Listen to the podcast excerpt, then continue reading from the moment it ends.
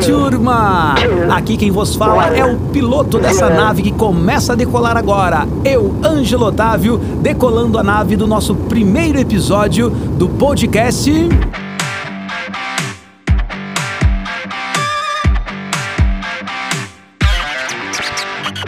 Líder por Amor, o podcast sobre liderança e alta performance.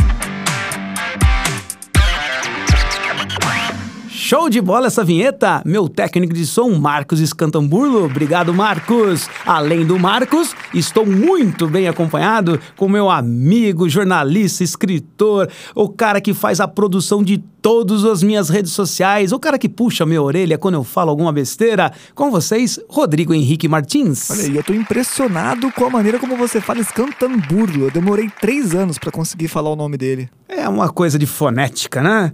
Muito bem, meus amigos, minhas amigas. Quem ouviu o podcast Marco Zero, que foi o podcast de introdução, onde a gente explicou o que, que a gente queria, quais são as nossas pretensões, ou melhor, quais são as nossas pretensões com esse podcast, esse novo trabalho.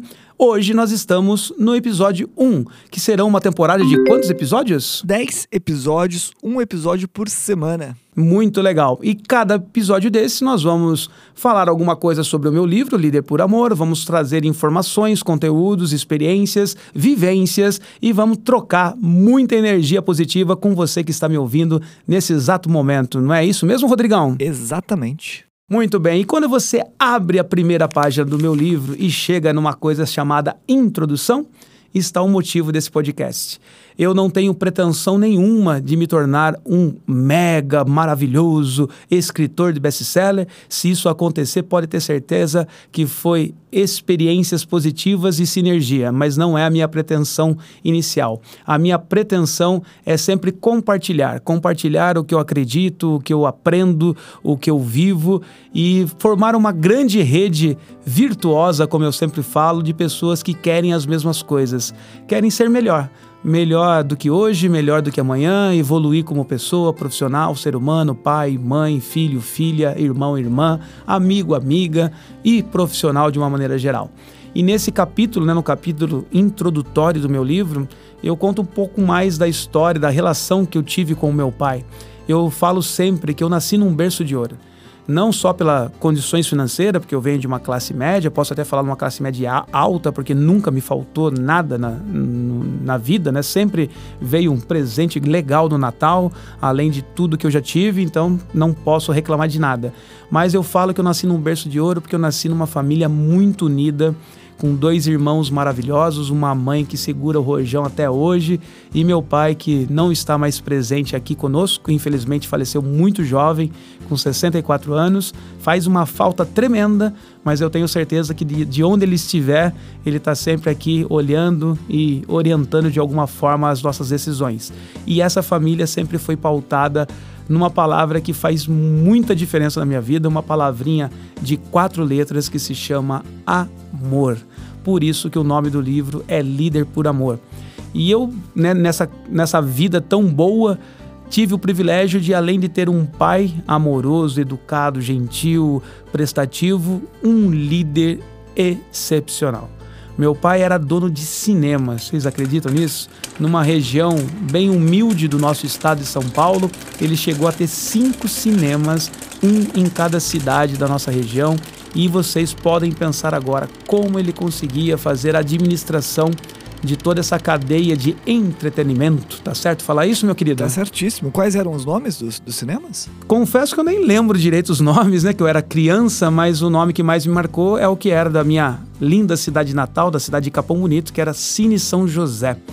E lá que eu cresci, né? Onde foi meu primeiro emprego, onde foi as minhas primeiras aulas com esse líder que eu cito no, no livro como líder nato né? é um líder que não tinha uh, todo esse arsenal de informações que nós temos hoje aqui, né? Um, um, uma, uma, ferramenta podcast, a, a, a, facilidade através da internet de se buscar informação.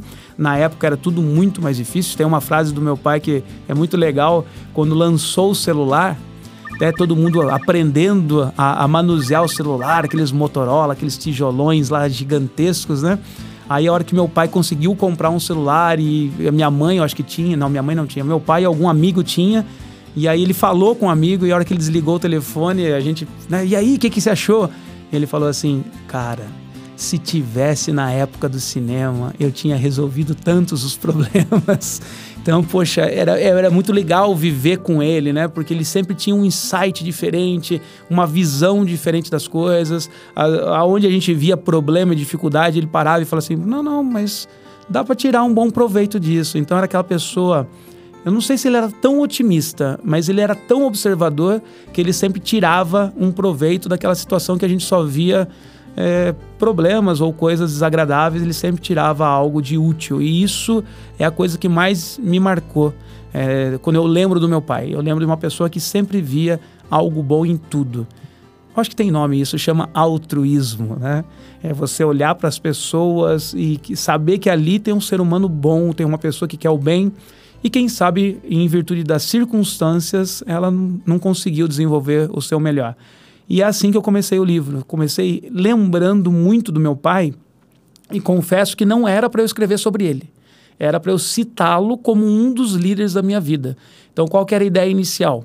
Tá lá o líder nato, que seria o meu pai, o líder que, né, mais próximo da minha vida, depois meu primeiro professor, depois o professor da minha faculdade, depois meu primeiro patrão, depois meu primeiro gerente, meu primeiro é, diretor que passou para mim, por mim, que fez uma diferença enorme nas multinacionais que eu trabalho, e depois chegar até o meu filho, né, meus filhos, né, hoje eu tenho dois, mas na época que eu comecei a estruturar essa ideia do livro, eu tinha um ainda, era de entender que a gente tem um ciclo, né, na vida que a gente começa como liderado, mas em algum momento a gente se torna líder e a grande maioria da sua vida você é um exemplo para as pessoas. E por isso que o primeiro capítulo, que era para ser curtinho com meu pai, se tornou aí vários capítulos do livro, porque eu percebi que ele não era um líder daquele momento, ele era um líder da minha vida toda. Até me emocionei agora. E é muito forte isso que você disse do exemplo, porque nós somos exemplos é, dentro das empresas, nós somos exemplos na nossa casa, a gente é exemplo quando a gente está no trânsito, nós somos exemplo o tempo todo. E quanto é difícil ser exemplo. Né? Eu mesmo que falo sobre liderança, que estou o tempo todo me policiando para ser um bom exemplo. Às vezes eu me pego lá, né, chutando o pau da barraca a minha esposa, e aí depois eu, puxa, por que, que eu falei dessa forma? Por que, que eu fiz assim? Um beijo, Lisiane, te amo, desculpe por tudo, mas amanhã tem outras brigas. e com os meus filhos também, né? Às vezes você né, fala alguma coisa, com os meus né, colegas de trabalho, com os meus funcionários, com os meus líderes. Eu já discuti né, com, com líderes das empresas por coisas que são bobas, né? Mas aí tem aquele, aquela pecinha no meio que não pode deixar de fora, né? Que é uma pecinha chamada ser humano. Então, desarmar é muito importante. A hora que a gente entende isso, e isso tem a ver com maturidade, hoje, com, no auge dos meus 46 anos, indo para os 47, eu entendo que lá atrás, quando eu né, troquei os pés pelas mãos em alguns momentos, era também por falta de experiência. E essa experiência é muito importante na vida. Não sei se você sabe, mas é, nesse universo que a gente vive do corporativo, cada vez mais os líderes são mais jovens, né? E esses líderes chegam com currículos assim, mega currículos vindo de outras faculdades, de outras especializações, é, outras faculdades que eu falo de outros países, né? É, muito, muito poderosas, faculdades, instituições muito é, renomadas, mas eles não têm a experiência de tratar das pessoas, né? E é um, um caminho que eu quero trilhar, que é aproximar esse conteúdo técnico dessas pessoas com conteúdo comportamental, que é o trato com as pessoas, que é a possibilidade de você causar um ambiente produtivo, é, com muitos desafios tecnológicos, mas sem perder a nossa essência, que é estar mais desarmados como ser humano. Parece que hoje em dia é proibido levantar a mão e falar assim: eu não sei. Eu nunca ouvi falar isso. Parece que a gente tem que saber tudo ao mesmo tempo, tem que estar toda hora né, internado em, tu, em tudo. E eu acho que é legal também desconectar. O que, que você acha? É, é uma quebra de barreiras isso que você disse, né? De você encontrar cada vez mais líderes mais novos, de você encontrar líderes que estão vindo com formações técnicas muito específicas, mas que ao mesmo tempo não sabem lidar com o trato humano, não sabem humanizar os seus próprios é, relacionamentos. E eu ouvi uma frase muito interessante nessa semana que foi: somos um bando de solitários. Cada vez mais, né? Cada vez mais os aplicativos, o, os streamings, é assim que fala? Streamings? Muito bem, cada vez mais os canais interativos. Eu estava assistindo um seriado que você também assistiu, Black Mirror, e eles lançaram o filme, né? Depois do seriado, e no meio do filme para a cena e pergunta: você quer que o cara morra asfixiado ou que ele morra de, de atropelado? E você interage com o filme, né? E aí você não precisa ficar com mais ninguém na sala, né? É você e a tela. E tá difícil em alguns momentos e o conflito com as gerações que já estavam nas empresas, né? Aquele, aquele funcionário que está lá há 30, 35 anos, que está recebendo esse, esse jovem, esse líder moderno, esse líder do futuro. Então, é, ajeitar essa relação não está sendo fácil e eu estou muito feliz de conseguir, com as minhas poucas experiências, né? eu, eu me considero muito jovem ainda como um formador de equipes, como um instrutor, como um palestrante. Eu considero muito jovem, acho que eu tenho muito ainda a aprender, mas quando eu vejo que funcionou, que as pessoas chegam no final de um trabalho e falam assim: Poxa, que legal, eu não sabia que ele era assim. Né? Essa é uma frase que eu escuto muito. As pessoas falam assim: Poxa, eu não, eu não, tinha, eu não conhecia esse lado dele. Então, é possível sim a gente olhar um pouquinho mais para dentro das pessoas, resgatar o que as pessoas têm de bom e através de experiências. Eu acho que a troca de experiências é o caminho. Ouvir mais do que falar. Gostaria de finalizar aqui esse primeiro episódio, o número um, é, de uma forma que eu acredito muito, sabe? É, olhar para frente. Nós temos que olhar para frente sempre. E eu estive né, em 2019 fazendo meu primeiro módulo do mestrado lá em Portugal. E no momento lá eu fiquei sozinho em Portugal, mas muito sozinho mesmo, sem ninguém da minha família, só com os novos amigos.